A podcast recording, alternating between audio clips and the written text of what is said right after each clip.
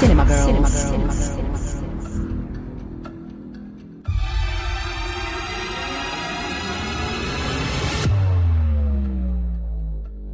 Zpátky k Natural Born Killers. Ty si říkala ty důvody, které vedly k tomu, že Oliver Stone ten film natočil poněkud jinak, než kdyby ho natočil Quentin Tarantino. A také to, že tedy byl brutálně seškrtán ten scénář a byli tam nějaký dva spolu scénáristi. Ale důležitý byl i ten důvod, že Oliverovi Stoneovi v té době bylo snad 46 nebo 47 let. A Quentin Tarantino v té době mu bylo kolik? On je ročník 63, takže mu bylo 31, byl opravdu mladý. A to je ten generační rozdíl. A Oliver Stone řekl na adresu Quentina Tarantina, že opravdu se sice jako omlouvá, že je s tím tak nespokojený, ale on, kdyby byl ve věku jako Quentin Tarantino, tak by to třeba takhle natočil. Ale tím, že on je už starší člověk a navíc v té době probíhaly v televizi americké celostátně ty nejvíce sledované procesy vys O.J. Simpson. Pak tam byl ten případ s tou americkou krasobruslařkou Toňou Harding, která si najala někoho, aby zlomil koleno její soupeřce. Byly tam spoustu těch, pak tam byli nějaký bratři, kteří zabili své vlastní rodiče. To všechno tehdy kolovalo v té televizi. Two boys uh, killed their parents in cold blood and admitted it and got away with it based on a child abuse OJ. We have a figure skater that beat up another figure skater and made you know national ratings. And I mean, everything seemed to come out into a public display of the private. Everything private was suddenly aired into a soap opera fashion. And I think that is what our film was dealing with. And it just, I mean, what we shot became real as we were shooting it. A Oliver Stone vzal ten námět něco tam nechal, nechal tam některé ty postavy, třeba Skagnety, opět je tam nějaká postava Skagnetyho, ale dal tomu jiný obsah, dal tomu morální a velice jakoby i kritický komentář k té americké popkultuře, k té televizní kultuře, k té mentalitě, že ty lidé jsou neustále přikováni k televizní obrazovce a stejně tak velice kritizuje to, jakým způsobem ty pořady kriminální parazitují vlastně na těch jako dost drsných případech a glorifikují ty zločince. To tam je vlastně krásně ukázáno.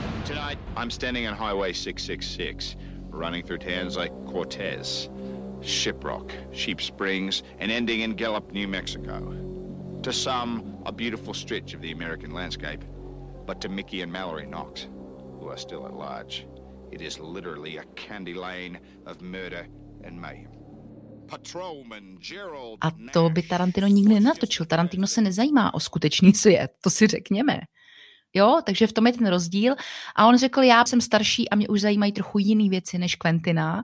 A já to vidím jako zlo a použiju prostě ty postavy těch vrahů a Láboný a Clyde, ale ne v tom romantizujícím duchu, že jsou to nějaký super lidi, což přesně v tom scénáři od Quentina bylo, že Mickey a Mallory se milují až za hrob a opravdu je to čistá láska, která je naplňována tím společným posláním a to je zabíjet, prostě kolik oni tam zabíjí, asi 49 lidí, kdežto Oliver Stone to ukázal realističtěji, že on jí třeba podvádí, že, jo? že on jí vlastně nemiluje, že to je jenom nějak, to není skutečná láska. Já jsem ten film viděla předevčínem po 20 letech. Co ty?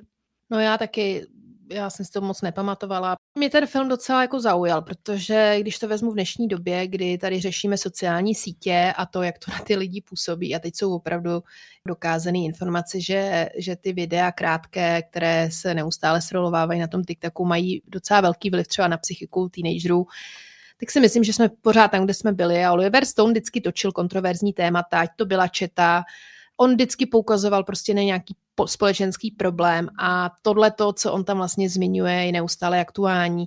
To, že v přímém přenose sledujeme třeba připadení banky, Dneska to máme na denní pořádku, neustále jsou nějaké ataky prostě ve, na školách v Americe nebo v barech. Oni tam neustále řeší i to, že mohou teda vlastně nosit tu střelnou zbraň a je to neustále aktuálně, bych řekla, že to je horší a horší. A když se na ten snímek díváte, tak si říkáte, kam jsme se dostali za tu dobu a nedostali jsme se vůbec, vůbec nikam. nikam. Takže ten přesah toho filmu je tam veliký za mě a to Tarantino netočí takový snímky, on spíš točí tu zábavu, dalo by se říct. Ano, on je opravdu entertainment, on se nezabývá nějakou, eh, nějakou společností, toho vůbec vlastně nezajímá, teď eh, konec konců i film, kde je to o druhé světové válce, takže realita, tak je zabit Hitler, že jo, v kině. Ale k tomu se dostaneme za tři týdny. Nicméně jemu vadil i ten vizuální styl hodně. Jo, a to je docela zvláštní, protože sám on má velice výrazný, byť teda částečně ukradený vizuální styl a jemu vadilo, že Oliver Stone strašně moc si hrál s tou formou. Teďka, když to schrnu za celý ten film, tak asi nejvýraznější taková jiná scéna je ta sekvence sitcomová. Hi Dad, how is work? What work? I'm unemployed. Where the f you been, huh? Well, you look nice, Mallory.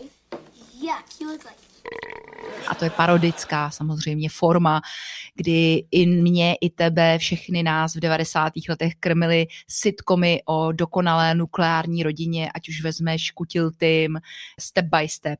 A on si vezme tu formu, udělá z toho sitcom ještě s tím smíchovým audiem, a ta scéna je strašně znepokojivá a já jsem to viděla v 18 letech poprvé a bylo mi z toho tak zle, že jsem měla tendenci to vypnout, jo? že tam vlastně je s tím smíchem v pozadí ukázáno, že otec tý Mallory zneužívá.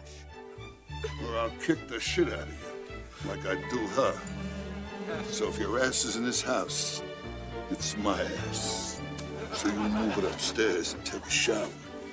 You make sure it's a good shower, because I'm coming up after to see how clean you are. Don't you think you were a little hard on her, Ed? I'll show a little tenderness. Mlátí je i tu matku a je to taková trash, prostě white trash rodina a Oliver Stone teda řekl, že obsadil do té role Juliette Lewis, protože má zlo v očích, doslova řekl menace in her eyes a Woodyho Harrelsona obsadil, protože vypadá jako white trash, no. On opravdu vypadá jako stalůza a on má taky ten šílený pohled v očích a myslím si, že jejich výkon je naprosto strhující.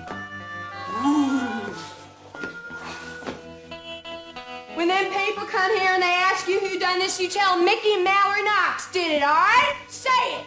Mickey and Mallory Knox did it. Mickey and Mallory Knox.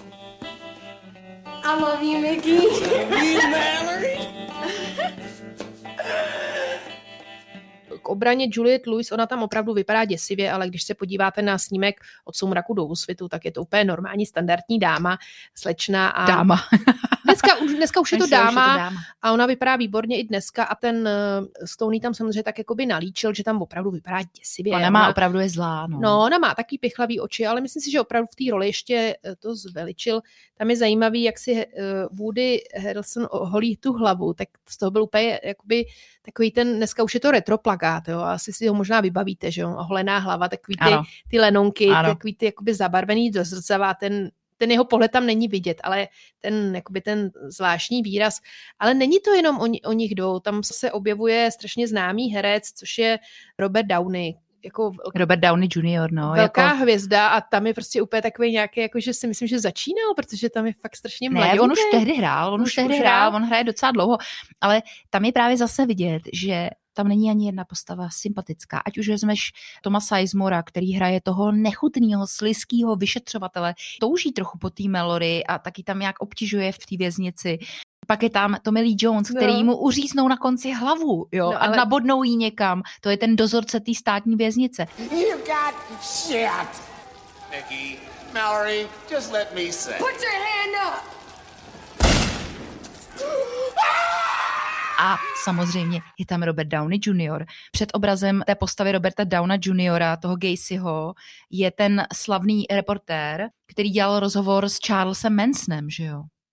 No, takže tak vidíš, tak no to je zajímavé, že to se takhle spojilo. On je tam samozřejmě i zmiňován, protože tam je zajímavý, že oni jakoby se eh, tyhle dva padouchové, což je teda Woody Harrelson a Juliette Lewis, jsou vlastně jako nakonec takový ty antihrdinové, jo, který Totální. vlastně jsou milovaný a ty teenagery tam natáčejí ty videa, což vám dneska úplně naběhne všechny ty Instagramy a TikToky, prostě kdy vlastně je nějaký masový vrah a pak má tady zástup fanoušků, kde to žijeme. Jako.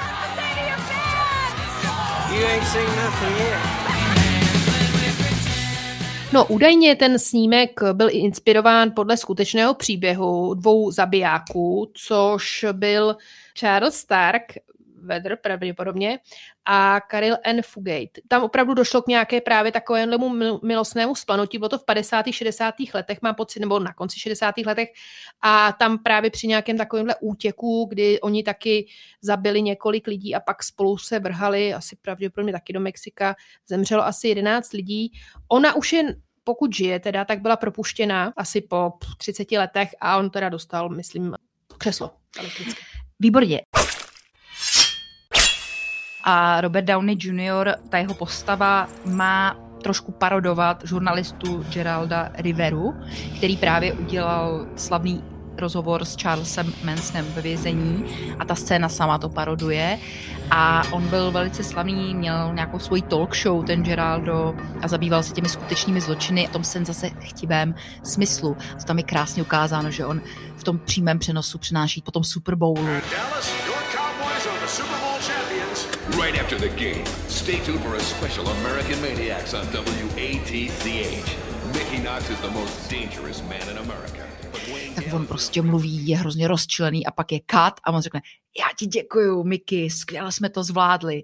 No ale co se stane? Nakonec ho stejně Mickey a Melory zastřelej v přímém přenosu, že jo? Dají tam tu kameru a řeknou, ty jsi nám vlastně docela sympatický, ale my tě zabijeme. Don't Mickey Miller always leave somebody alive to tell the tale? We are your camera.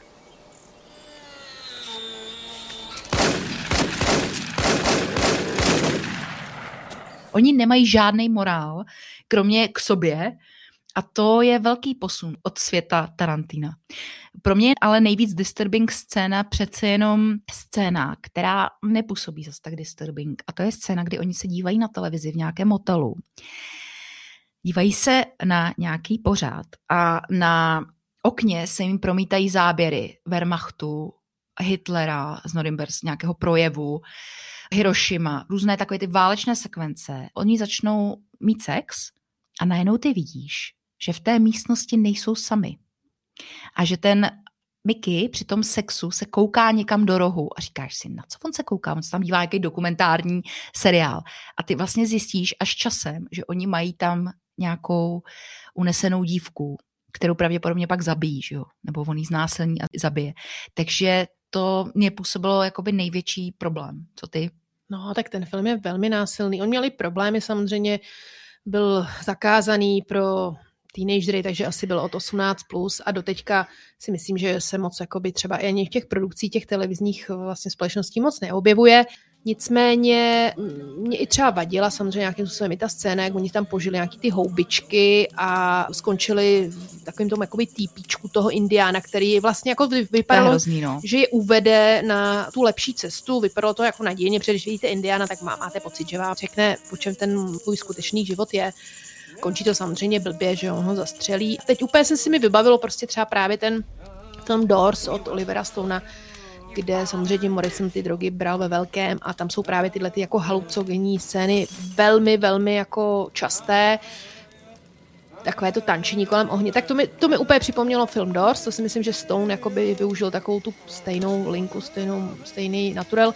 No a ta scéna se jako odchází, tak tam jsou ty hadi, to je fakt... To jako... je úžasný, ty hadi, ty chřestýši. No. Ten motiv toho hada a toho chřestýše je tam celou dobu. Jo, ten film je plný strašně moc vizuálních motivů. Ten film je mnohem víc vizuální než Pulp Fiction ve smyslu, nejenom, že kombinuje ty styly, že chvíli on byl ovlivněn sitcomem, MTV, klipama. Pak si všimni, je tam ten takzvaný Dutch angle. To je takový to, že je ta nakloněná rovina a je to takový jakoby úhlopříčka, ten záběr není rovný, není horizontální a to má zase evokovat, že oni dva nejsou normální, že ta jejich vnímání, subjektivní vnímání reality je nějakým způsobem perverzní.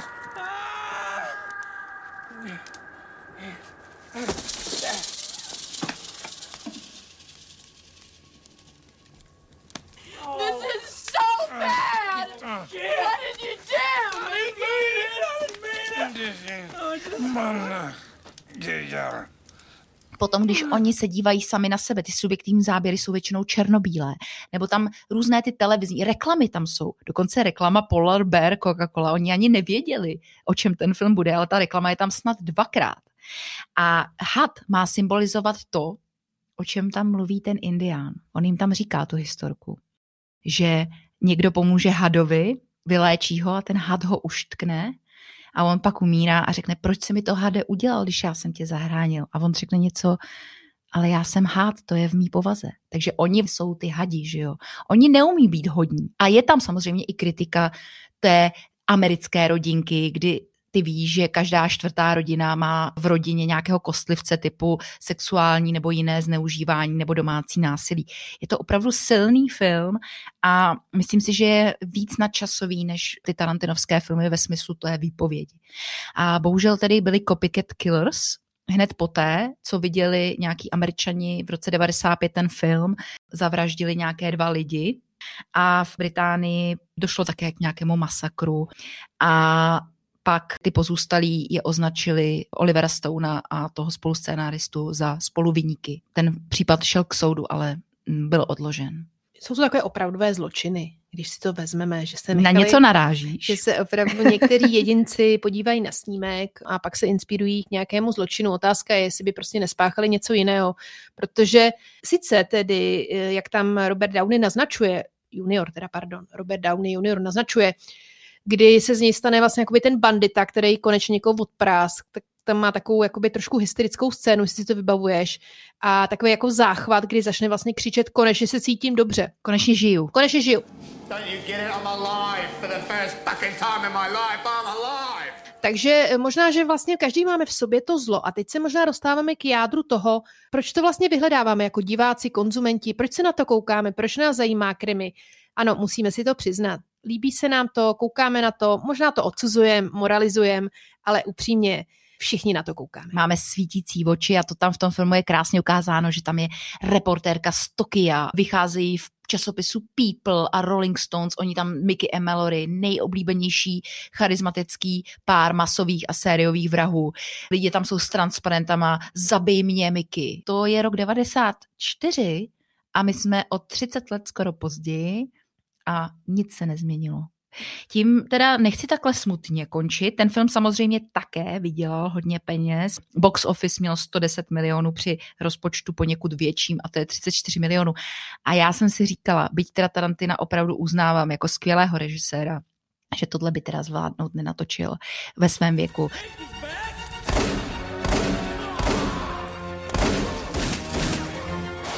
Scéna, kdy utíkají z věznice a je tam ta vzpoura. To muselo být tak strašně náročné. Bylo to zejména náročné pro kameramana, který si u toho zlomil ruku a celkově měl šílené problémy i psychické, protože taky měl nějakou domácí násilí, nějaké jako vzpomínky. Víš, jak tam oni utíkají a to je scéna, která je úplně davová scéna. Tam je snad tři tisíce záběrů v tom filmu Postprodukce trvala 11 měsíců. Každý záběr jsou strašně krátké ty záběry oproti Tarantinovi. A Tarantino doporučil svým fanouškům, aby se na ten film nikdy nekoukali a že on sám ho nikdy v životě neviděl celý, že ho v podstatě vypnul po té první scéně, kdy oni rozpočítávají, koho zabijí a zabijí tu servírku. catch a redneck by its toe. If he hollers, let him go a řekl, že opravdu to nemá s jeho filmy nic společného a že se na to jeho věrní skalní fanoušci nemají koukat. To mi přijde jako absolutní vrchol filmařského egoismu, nepřijde ti? No je to třeba... Zakazovat svým fanouškům dívat se. Je to, je to Ugo Ješita, co si budeme povídat. Ale asi by to měl každý, kdyby prostě něco napsal, měl to nějakou představivost a dopadlo to, jak to dopadlo. Já si prostě myslím, že Oliver Stone je skvělý režisér, my se mu určitě budeme věnovat a jak ti Jano poslouchám, tak uh, ty ho určitě máš ráda. Ani ne tolik, ani ne. Ani ne, ale ne, já... o něm s takovým nadšením. No, protože jsem včera viděla ten film. Že ti ten kámen budu muset hodit do klína. Předevčírem jsem viděla ten film opravdu po dlouhé době a jsem se na to nechtěla dívat. Já si to pamatuju, že se mi to opravdu nelíbilo, vadily mi ty, eh, jak se měnily ty formy, ta stylistika. A teďka asi, jak jsme starší, známe hodně filmů, už jakoby ty experimentální věci nám nevadí, tak jsem na to najala hned a úplně mě to zase znovu šokovalo po letech. No Stone samozřejmě má trošku vroubek, ale my ho uděláme samozřejmě do budoucna. On je teďka příznivec... On, on snad už byl příznivec, doufejme, že už vystřízlivěl, ale on byl vždycky velmi kontroverzní ve svých názorech, ve svých filmech. Určitě se mu budeme věnovat. Já bych možná ještě zmínila, opět využil to, co využívá Tarantino, a to je hudba. Mm-hmm. Takže Vynikající. Pus, pusme si něco. Baby,